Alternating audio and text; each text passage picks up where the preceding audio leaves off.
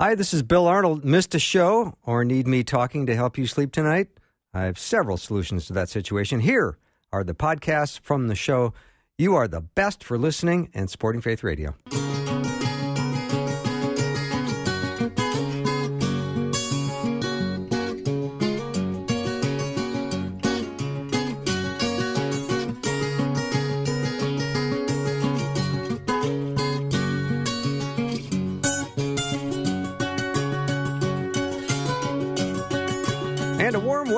Afternoons with me. I'm Bill Arnold. And today, I can hardly wait. I've got Doug Blair coming on in just a minute. He's a news producer for the Daily Signal and co host of the Daily Signal podcast. And then after that, Dr. Michael Youssef is going to join me. He's written a book called Never Give Up Holding Fast to Biblical Truth in Times of Danger and Despair.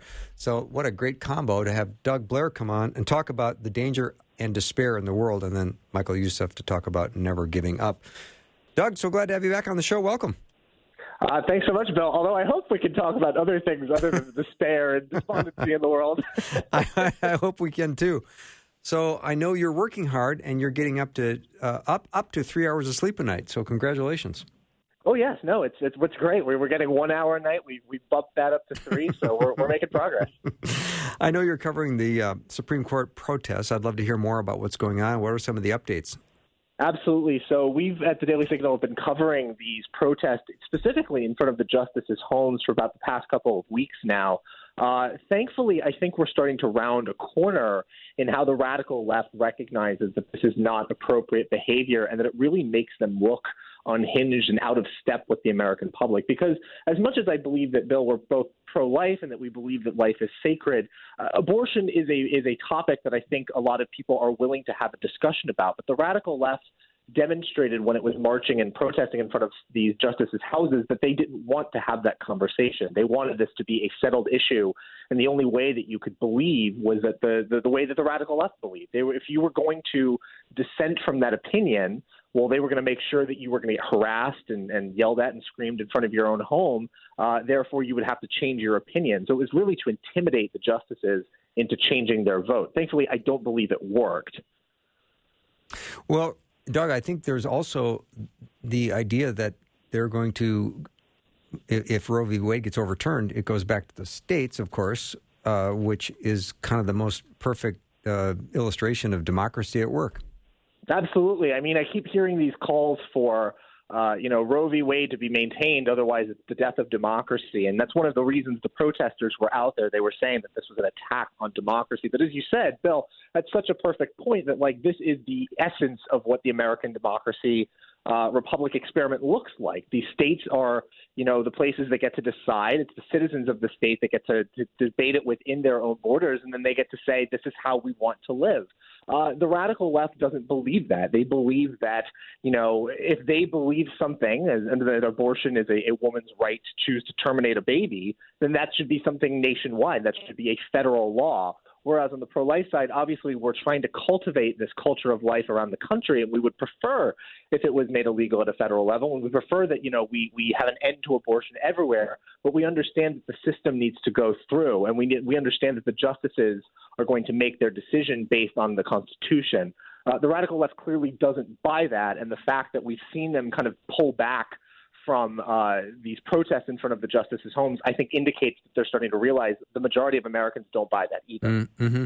Doug, I get the the ideology behind a justice, a Supreme Court justice that says, "I personally am in favor of abortion," or "I am personally not in favor of it." But as a justice, isn't it their job just to be the umpire and call the balls and strikes and say this is just not constitutional? Absolutely, and that's what we would hope. So when Alito wrote his decision, he, he said that it was constitutionally wrong. It was egregiously wrong. We mm-hmm. decided mm-hmm. Roe v. Wade. Uh, so again, he's looking at this from the perspective of, you know, this is what the Constitution says. This is what our system of law and government tells us we need to be doing. Even Ruth Bader Ginsburg, uh, no fan of you know the conservative movement and, and not definitely a conservative in her jurisprudence, believed that Roe was on shaky legal ground anyway.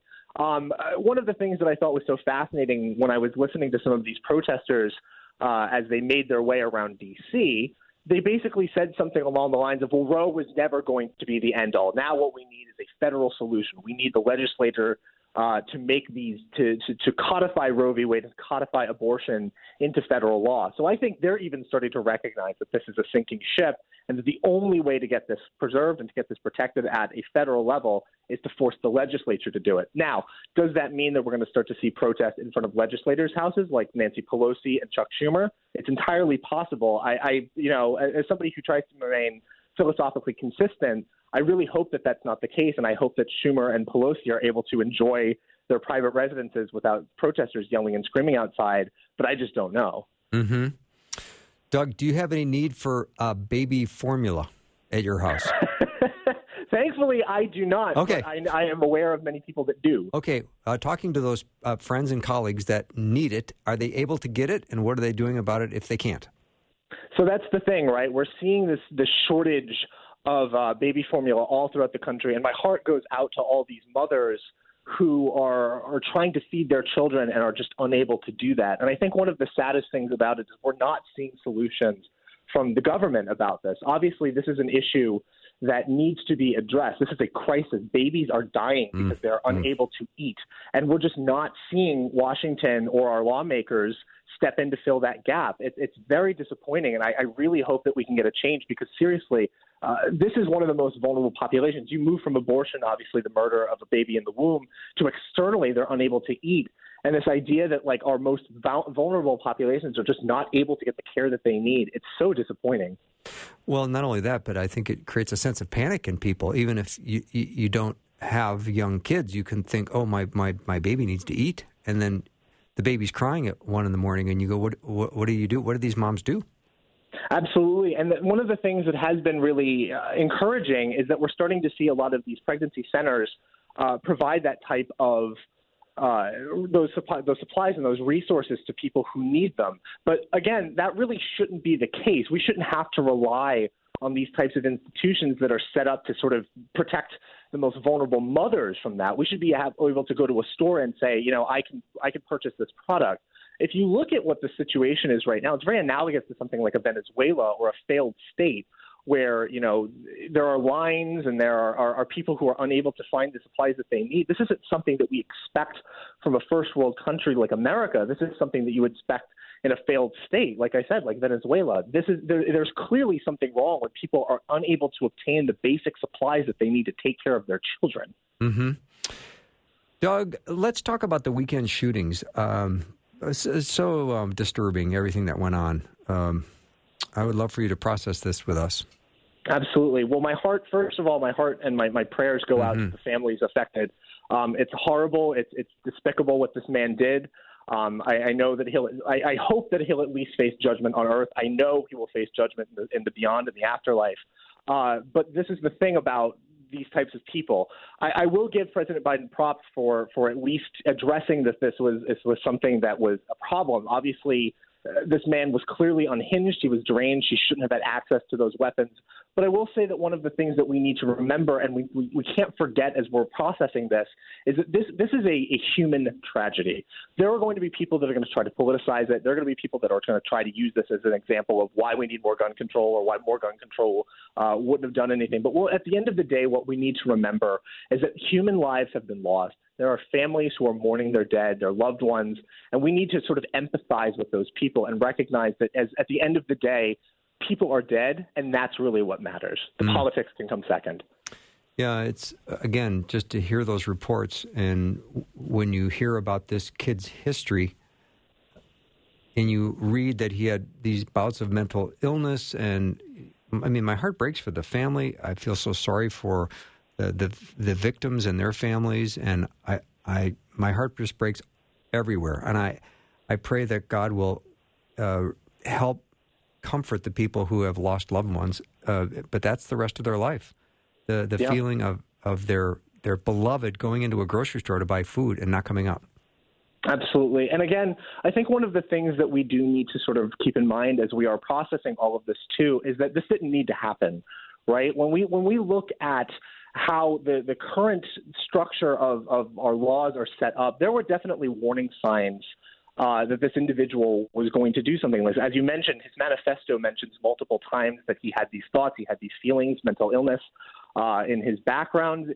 Uh, I have been told in the reporting that I have read that there were also signs that people had explicitly said to police uh, I think that this man is is dangerous. I think that he has these tendencies. We need to do something about it, and and it wasn't it wasn't effective. The, the police didn't act on it. So.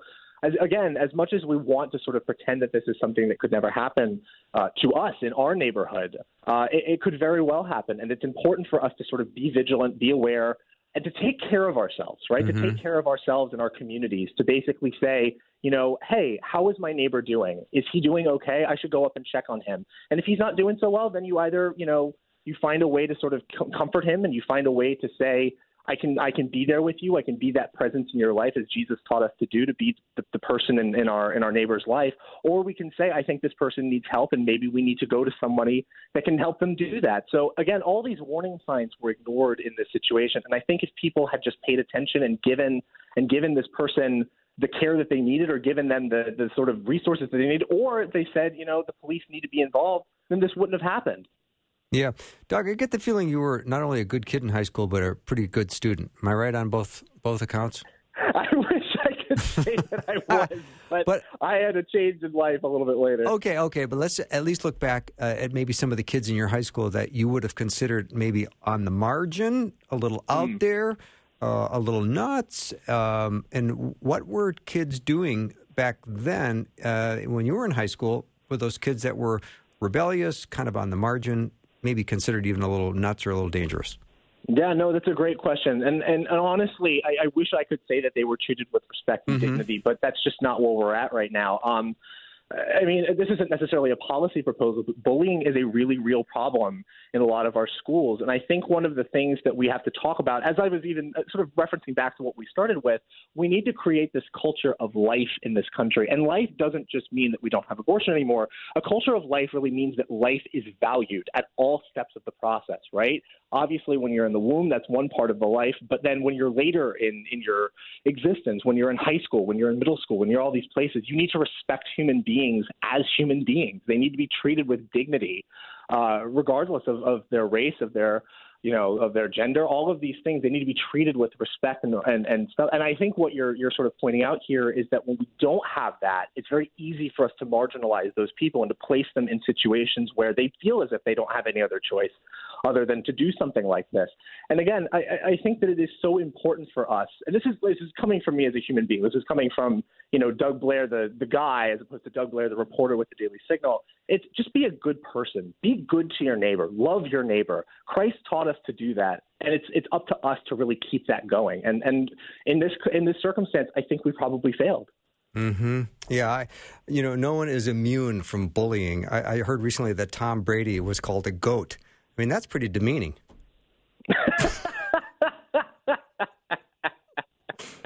uh, Tom Brady is is a goat in maybe one sense. But yeah, no, I do I do think that Tom Brady is a cool All right, maybe I'm confused. All right, let me take a little break. Doug Blair is my guest uh, contributor at the Daily Signal. Go to dailysignal.com. You can learn all about Doug and see his brilliant reporting and podcasting. Be right back.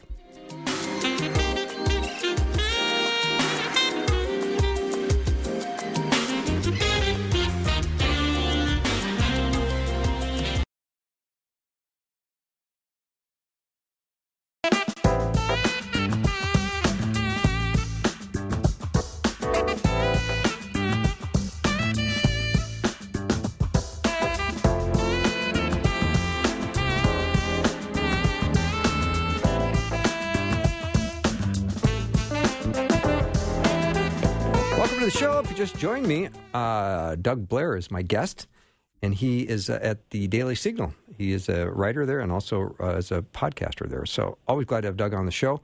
So, Doug, uh, let's talk about tech. I mean, podcasting, tech, everything else. Let's talk about big tech and what's going on with Elon Musk, who, by the way, has got a very cool accent, and then uh, Twitter. no, it's it's a great it's a great point. He does have a great accent, he does. but this is why I think I was a little bit on the fence when people started to say this is going to change how Twitter functions. Because obviously, right now, we're starting to see that maybe that purchase is in limbo.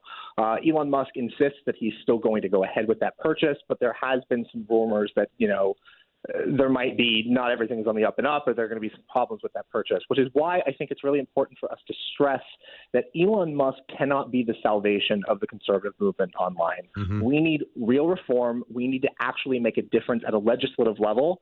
Otherwise, we are beholden to the whims of billionaires who either will purchase the platform and change it to suit their own needs, or we're beholden to people who are going to come and go, right? This needs to be enshrined in law. This needs to be something that we make a real lasting change as opposed to, again, focusing on a single man to change things in our favor. Mm-hmm. So, Doug, do you have any uh, thoughts on the Senate opening the files on aliens? I got to tell you, when I turned on my TV this morning and I saw that that was the case, I was like, "Oh no, this is my tax dollars going to work on UFOs." Yeah. Now, again, I mean, if we can find out something about UFOs and there's there's some truth to the fact that there are aliens out there, sign me up. I think that would be really good for us to know. I'm a fan of transparency, especially when it's coming from the government. Uh, it's a representative body of the people, and the people should know what's going on in their institutions. Now, that being said, I don't know if this is maybe the best use of our senators' time. I believe that there are a million other issues that are a little bit more pressing. We talked about one of those, the baby formula uh, issue that is, is actually causing real harm to American citizens. But you know, if if that's what we're going to be focusing on, then yeah, I'm all for transparency. Yeah, it's um, it is a very interesting topic. I'm sure there will be a lot of people wanting to know what's going on uh, with aliens. All right, so what are we doing in terms of continuing our our aid to Ukraine? Now, so that's that's a really great question, and it feels like the Ukrainian saga just continues to focus more on the absolute failure that Russia is in terms of, of, waging this war. So, the U.S. Senate recently signed a bill that's going to provide $40 billion in aid to Ukraine uh, in their current conflict with Russia. Um, it's very complicated how I think we should feel about this bill. Obviously, on the one hand, we do want to support Ukraine. Ukraine is an innocent victim here. They were attacked by a uh, aggressive and belligerent Russia. Putin has these ambitions of reforming the Soviet Union. That's why he did this. Uh, but on the other hand, we also want to recognize that tax dollars should be going to American citizens, right? We want to support uh, the nation as above or as as opposed to foreign nations, right? There's nothing wrong with supporting allies, and we do have a strong geopolitical interest in making sure that Ukraine maintains its sovereignty. But as again, I want to reference this this point super hard is that there are problems in in the U.S. right now that are uh, in need of some funding. Obviously, we have this problem with the baby formula. We have problems with our southern border. We have problems with crime in a lot of our major cities. And a lot of these issues are starting to feel like falling by the wayside to uh, this Ukrainian situation. And again, I, I really don't want to, to make it sound like we're not supporting the Ukrainians in this. Absolutely, we are. But we do need to balance the needs of the home country versus needs of foreign affairs that are, you know, at the end of the day, must be secondary. Mm-hmm. So, when you talk to people about uh, inflation, food prices, restaurant prices, gas prices, what kind of response, what kind of banter do you have with people when it comes to these uh, these issues? Well, we kind of darkly laugh and, and question how much of our paycheck is going to go to filling up the car. Yeah, right. But um, it's it's disturbing to say the least that a lot of Americans are really feeling the wallop that inflation is taking on their wallet. So I'm going to give you an example, though, of sort of how our, our elites and our, our officials in Washington really don't understand this issue. So Katie Porter, who is a Democrat from California, I, I find her politics to be completely repugnant. She's very much a, a progressive, very much a socialist. But she had this very interesting comment where she was in the store and she picked up a thing of bacon and she didn't recognize that bacon had shot, skyrocketed to ten dollars. Wow! And she basically had to put it back and and talked to her colleagues in the Senate and, or in the House, excuse me, about how high the price of bacon was, and they had no idea this is sort of one of the biggest issues of our government right now is they just don't understand the issues facing the American people. They're more focused on things like, you know, philosophy, gender ideology, critical race theory in the classrooms instead of the actual on the ground issues that Americans are facing. You know what? One of the biggest things we're, we're facing right now is the ability to feed your family. Right. If you can't feed your family, who cares about critical race theory? I would much rather have my kid have something in their stomach and then afterwards we can discuss what we're going to do in the schools. I think that's the biggest issue that our government doesn't seem to think that that's a priority. Yeah. One of the things I've been doing at the gas station when I am filling up and there's someone maybe across from me filling up, is the question I'm asking all the time now is so how much was gas when you started driving? And then they Mm-hmm. always kind of they know instantly what it what it was. And it's really funny because based on how they answer, I can pretty much guess how old they are. I can remember. Let me think. How much was gas when I started driving? Now I'm also from the West Coast originally. Okay, I so you're paying- driving in Oregon. okay, so you were paying a little more to start with, right? I was paying a premium just living on the on the West Coast, so I think it was probably around three dollars, three fifty. Which I mean, again, in this economy, sounds like a steal. um, and again, that's from the West Coast perspective. But when you're seeing these prices that people are unable to afford gas, or they're having to choose between filling up the tank or again filling up their kids' stomachs, hmm. that's not what we should be doing in our country. These are the symptoms of a state and an administration that is failing. They are not the symbols of a state that is in a a strong position or a leader that is competent.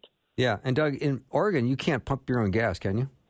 No, that's one of the weirdest things to me is that one of one of the two states in the union where you can't do that are Oregon and New Jersey. And guess where my relatives are from? They're from New Jersey. really? Whenever, yeah, so when I was growing up, I just thought that was normal. I was like, oh, you know, I, I go to New Jersey to, to, you know, hang out with my relatives, and they don't pump gas there. And then I go back home to Oregon, and they don't pa- pump gas there either. So, yeah, nobody pumps their own gas. It wasn't until I actually went and visited a friend, I believe in like Arizona, and she got out of the car and pumped her own gas, and I was like, what are you doing? like, that's what we do here.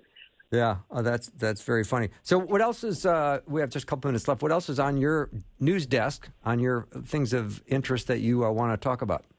Absolutely. So I actually just released a piece, I believe, an hour ago, about a new book from the American uh, Academy of Pediatrics that encourages children who are feeling quote unquote wrong in their in their bodies, right? So this is somebody who may be transgender or gender queer, as the uh, Academy likes to reference, that they should start, you know, taking puberty blockers and binding or uh, tucking away their genitalia, which this is to me one of the scariest things Wow. that we have, we are now evolving in this culture where somebody who feels out of place in their body is now automatically considered to be ah you're one of these you know gender things and we need to do something to you right? You need to modify your body. You need to either uh, receive surgery you need to receive medication you need to do something to yourself to modify it to be correct as opposed to understanding that hey puberty is a rough time but god didn't make a mistake when he made you you're not a boy trapped in a girl's body or a girl trapped in a boy's body you're just going through some stuff right now and that's totally natural but we completely lost the plot Yeah, so true. Doug, you're always a delight to have on the show. I appreciate you uh, coming on. Absolutely thanks so much bill Yeah, have a great uh, rest of the day, and I will look forward to the next time we uh, have you on. see you next week You or bet. two weeks from now All right, terrific. Thanks. Doug Blair's been my guest. You can go learn about Doug at dailysignal.com. Coming up uh, after the break, Dr. Michael Youssef uh, is going to be on the program. He's written uh, many books. The one we're going to chat about is called Never Give Up Holding Fast to Biblical Truth in Times of Danger and Despair. So that's going to be our, our topic uh, with Dr. Michael Youssef coming up in just a minute.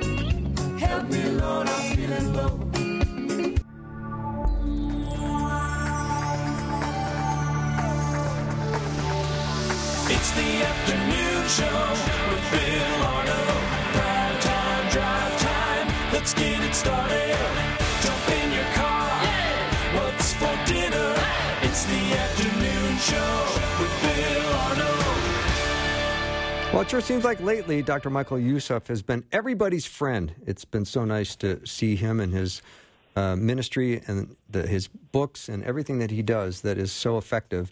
And his new book is called Never Give Up Holding Fast Biblical Truth in Times of Danger and Despair. He is a fascinating man with an incredible ministry.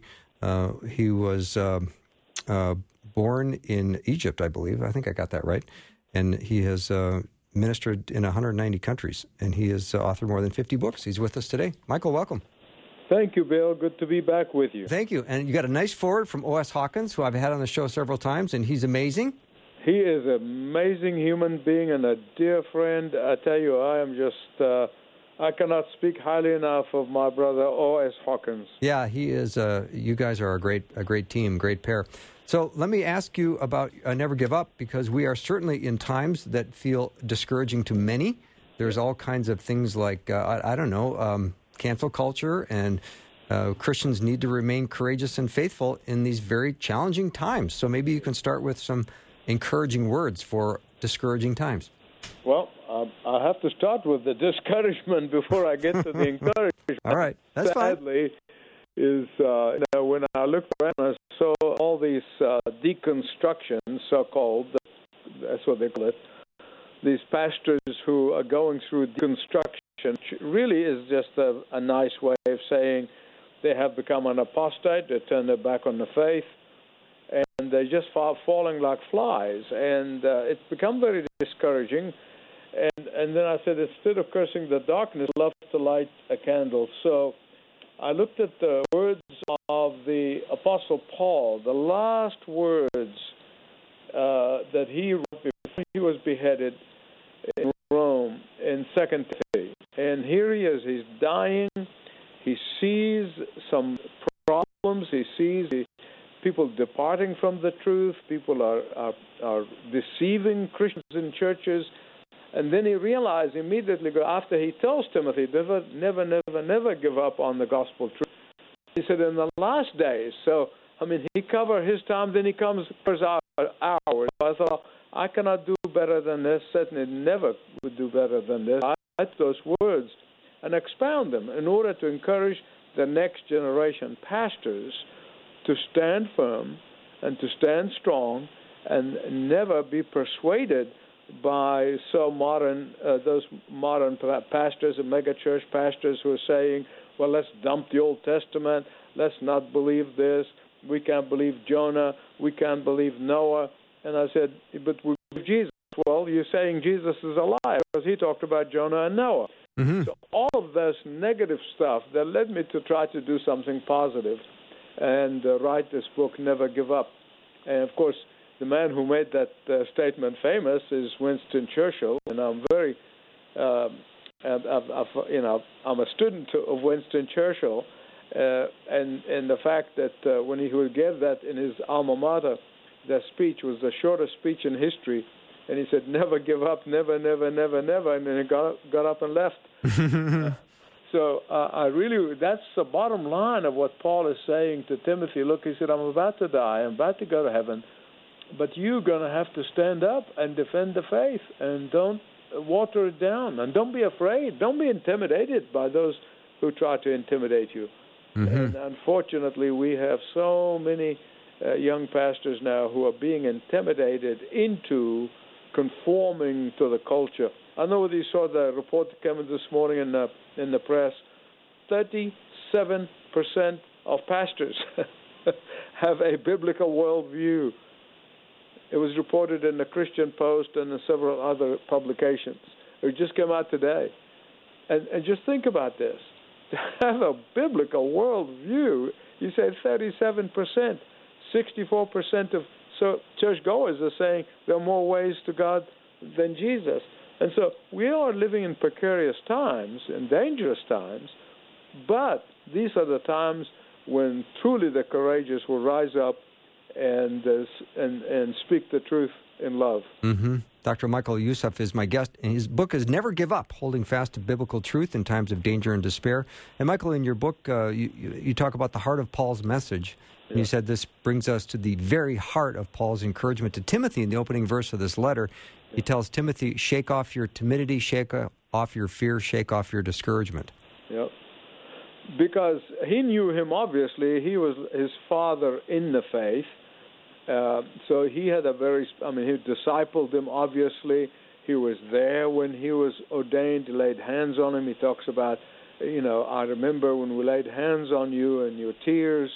And then he gives the credit, uh, at least part of the credit, to his mom and his grandmother, because they were Jewish believers who prepared him for the coming Messiah and, uh, and and one of the Old Testament remnant who were waiting for the Messiah to come.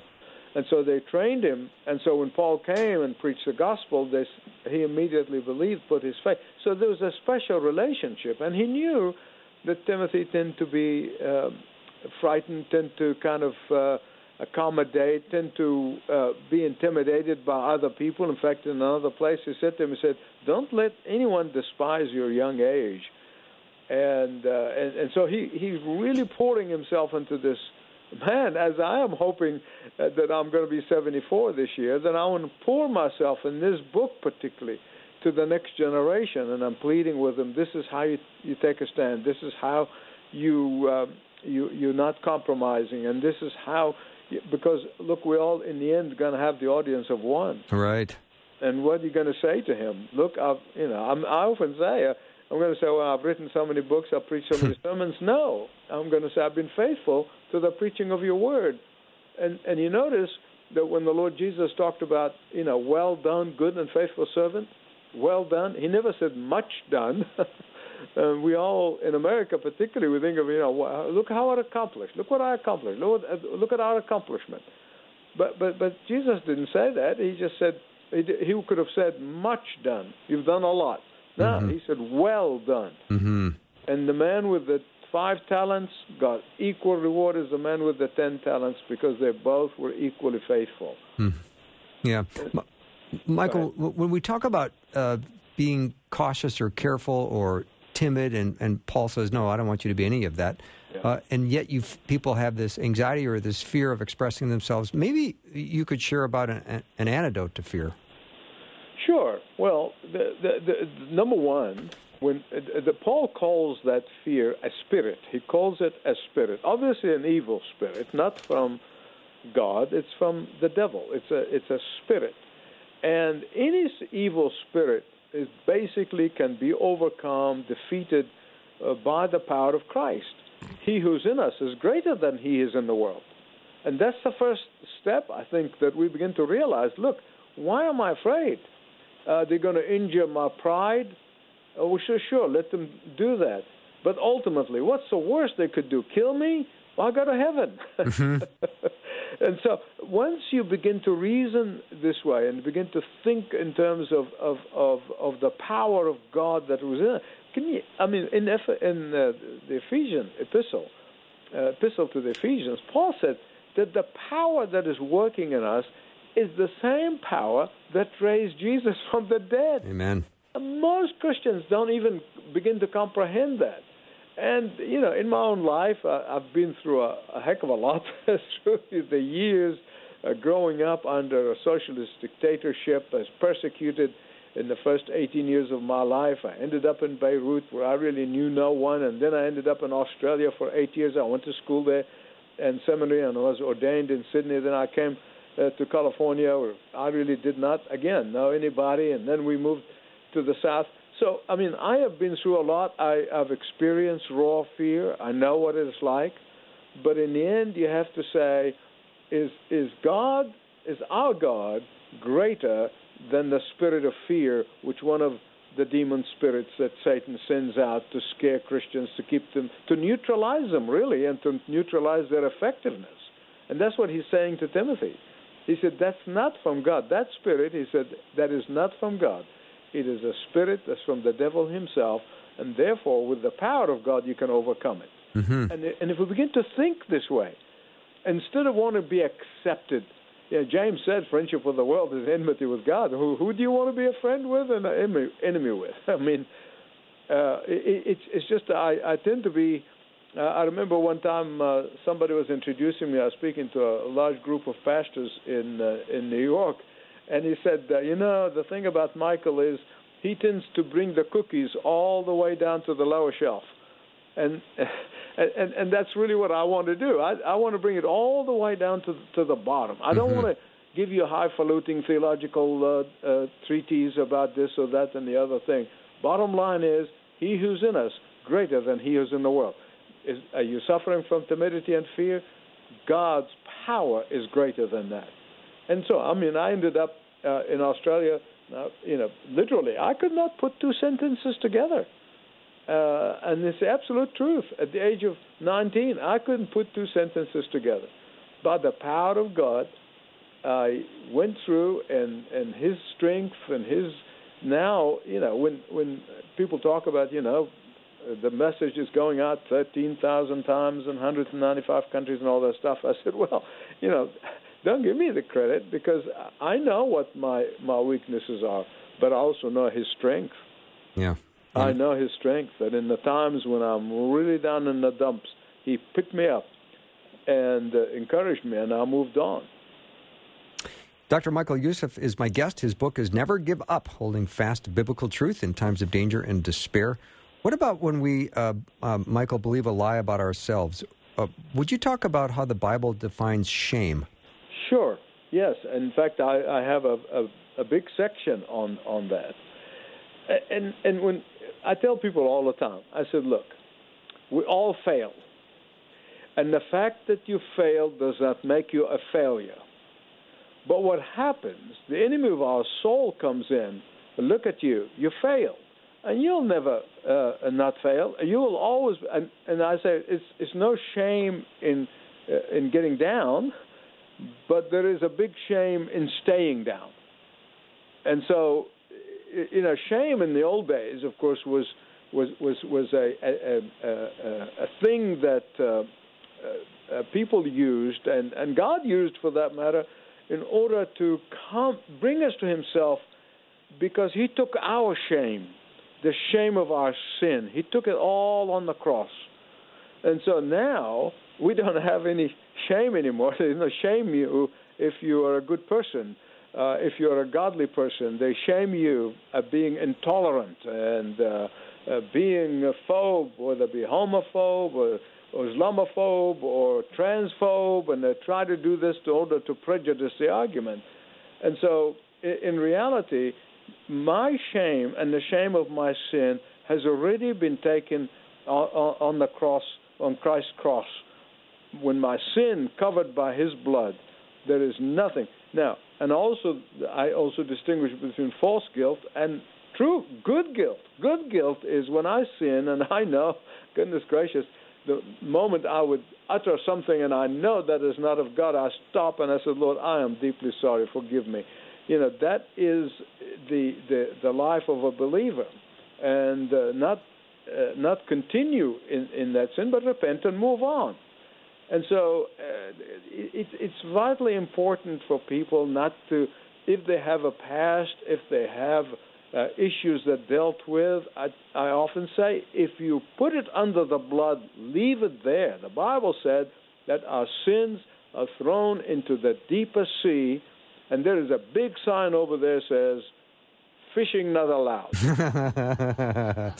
I like that. I like it. Um, I'm going to take a little break. I just got a nice note from a listener. I really appreciate Michael because I'm not that tall and I like cookies. That's wonderful. Uh, Dr. Michael Youssef is my guest. His book is Never Give Up Holding Fast to Biblical Truth in Times of Danger and Despair. You can know we'll be right back.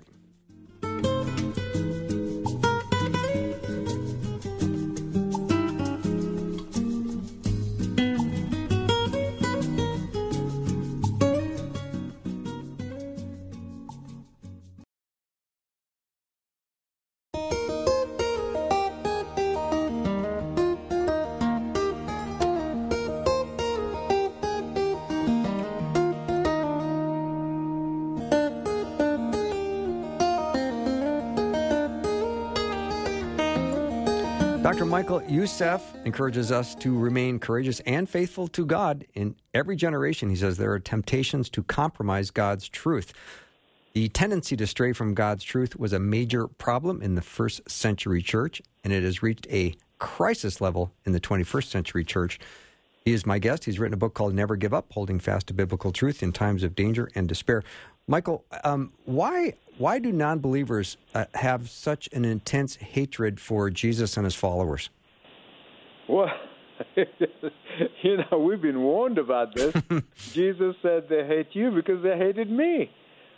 Because they do not want to be reminded. It's just the same way they don't want the cross in public eye, in the public eye. Because the cross reminds them they're sinners and they need the Savior. And so the Christians do the same thing. They they convict them uh, that they are sinners and they are they're in need of a savior, and they don't want to have a savior. They want to be their own savior. And because they have met a, you know, their own God, and it's the same the same old lie that took place zillions of years ago in heaven uh, when uh, Lucifer rebelled against God. He wanted to be worshipped instead of God, and then got kicked out of heaven. He's been doing this and reproducing himself in every person who hates Christ and who hates Christians. He's reproducing himself because he wants worship and not God, uh, not- to God, but to him. And so that's why in every, I mean, in, you, you look at it, uh, everywhere in the world. It used to be, of course, in the West. My goodness, I remember even in the um, in the Middle East in the 50s and the 60s, and uh, and they would say America is a Christian country, England is a Christian country. Well, that is not the case anymore. There are no such thing as a Christian country. I don't know any Christian country. And in fact, the militant uh, uh, uh, uh, uh, persecutors of the Christians are on the rise everywhere. A doctor in England just got fired simply because he refused to call somebody uh, by another noun other than the, the gender of, of the patient. They're fired. Uh, Wow. Same thing is happening here in America with teachers. Uh, and so that hatred is now reaching a, a fever pitch. But we shouldn't also be surprised because that's what we're told that toward the end of time, before the return of Christ, it's going to be that way. It's going to reach a fever pitch. So much so that our Lord, when He was warning us, in fact, that's the topic of my next book. What did Jesus say about the end times? And, and Jesus Himself said, "It's going to be so bad." And and, and here's here's what He said in the book, Gospel of Luke. Speculated, well, not speculating, but He was asking the question. He knew the answer. He said, "When the Son of Man return, will He even find faith on the earth?" I said, "Oh my goodness!" Every time I read that in the Gospels, I said, "Oh Lord, I pray that if you come back today, that you're going to find faith in me and so many other faithful believers everywhere around the world." By the same token, Bill, I, I just came back from my 67th trip around the world, and uh, I met with some unbelievable uh, believers in the Middle East. They're all converts from Islam Wow. every one of them, when they converted, they signed the death warrant. They said, "We knew one precious, precious young woman," and and and she said her father tried to poison her for months until she escaped. Not the government, actually. The governments are not really doing much now, but it's the family members. They want to kill them, and Wow. they call it honor killing. And yet, when I see this, I said, ah, the Lord is gathering his faithful remnant from around the world, people coming to Christ at the, at, at the threat of their own life, death of their own life. And here in the West, we have people won't show up at church if they can't get a good seat or they can't get a good parking space. In fact, in, in, they are turning their back on Christ, which simply to me, and I express only my opinion, nobody else, or not even my church, my personal opinion, is that God is gathering the faithful remnant, the church of Jesus Christ from every tribe, every nation, uh, and every language. And that makes me, that really kind of encourages me. As the Bible said, when you see this, you lift up your head, for your day of redemption is drawing nigh. hmm Dr. Michael Youssef is my guest, and he's encouraging us, of course, to uh, remain strong in times of danger and despair. And I know there's pressure to conform. Michael, maybe you could share a little bit about that. Sure. I mean, you, uh, I have known uh, uh, uh, pastors who 35 years ago was so strong on the gospel, and I know not just one or two, I mean many, and they were preaching the gospel, they were believing the Bible, and now, 35 years or 30 years later, they're saying, "Well, we're not sure about this, or we're not sure about this, and we, we, we I'm just convoluted about this thing because we're not sure." And they're literally denying the very thing that, and you, if you dig deeper, I happen to know, particularly in one case, he wanted to be liked by the sinners who are coming to the church and don't want to be challenged uh, in, uh, and, uh, to repent and turn turn to the Lord. They want to come to church with their sin and leave with their sin. and, and, and and because that that crowd filled his church, uh, that need for popularity has really overtook the previous commitment and the previous faith that once he had in the scripture and in the word of God. And so this is really, really the, the crux of it. They want, they want to be liked. They want to be popular. Uh, I tell you, uh, uh, celebrity preachers is, is, is Satan's greatest success story. He created celebrity preachers because when he creates celebrity preachers, when they go all the way up to the top, there is nowhere to go except down. And I tell my congregation, if I ever hear you say, well, Michael said, I will be most offended and disappointed. Now, so many pastors, they want their people to say, so, Pastor Smell Fungus said, Pastor, you know, Super Duck says. Mm-hmm. No, if it's not in the Word of God, don't repeat it. If it's not in the Word of God, don't quote it. Because it doesn't matter what I say, and it doesn't matter what they say. What matters is what the Word of God said and that is the, the, the, the really the very core of the issues that we're facing. And the pastors need to wake up to this and not be deceived, just like Satan deceived Eve in the garden before us and deceived many others through the generations. Because that's a deception. It's going to make you feel, oh, I'm important. I am really, uh, you know, obviously. All these people coming to hear me, they must, I must think that I'm the best thing since sliced bread and you know gets to their head, and all of a sudden they want to be treated as a celebrity. In fact, I know one megachurch pastor told his congregation, "Don't call me pastor. I am the CEO of this outfit." Well, okay. so, in the end, what difference does it make? Are you ashamed of being a pastor or being the under shepherd of, of, of Jesus' church? Uh, go out and run a company. Uh, but that's that's really the the problems we're facing right now, and I'm just pleading through your program to all of your audience, please. No, I want them to get the book because I know the book will bless them, and uh, and they read it and study it. I, I hope that uh, Bible study groups, uh, home groups, they study it together, because there's steps there how to overcome, how to be victorious, and how to stay uh, victorious. You know, Michael, we only have a couple minutes left, and you have a, a place in your book which I love, and it talks about proclaiming the truth with patience. And you admit to uh, to us in the book that you're uh, you're not always the most patient person. So that's is encouraging that you're letting people uh, know how important it is to be patient as we share God's word. Absolutely, because these things, you know, salvation particularly, is God's timing, not ours. And so you don't give up you stay on your knees, you pray for your wayward child, you pray for your non-believing spouse, you pray for the person. Spurred, I mean, uh, uh, uh, not Spurgeon, George Mueller. Now, people say, you know, Mueller prayed and then something happened immediately. But he prayed for 60 years for five of his friends to come to Wow. Christ.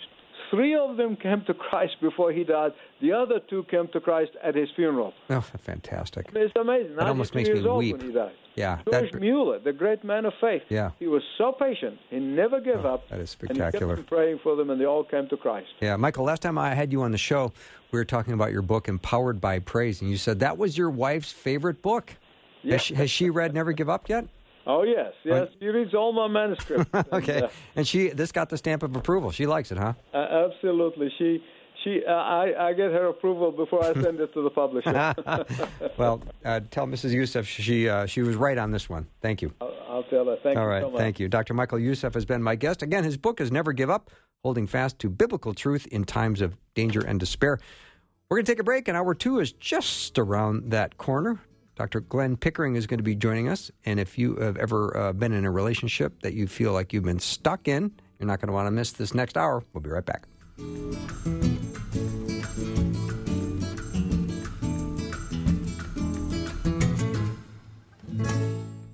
Thanks for listening. Programming like this is made available through your support.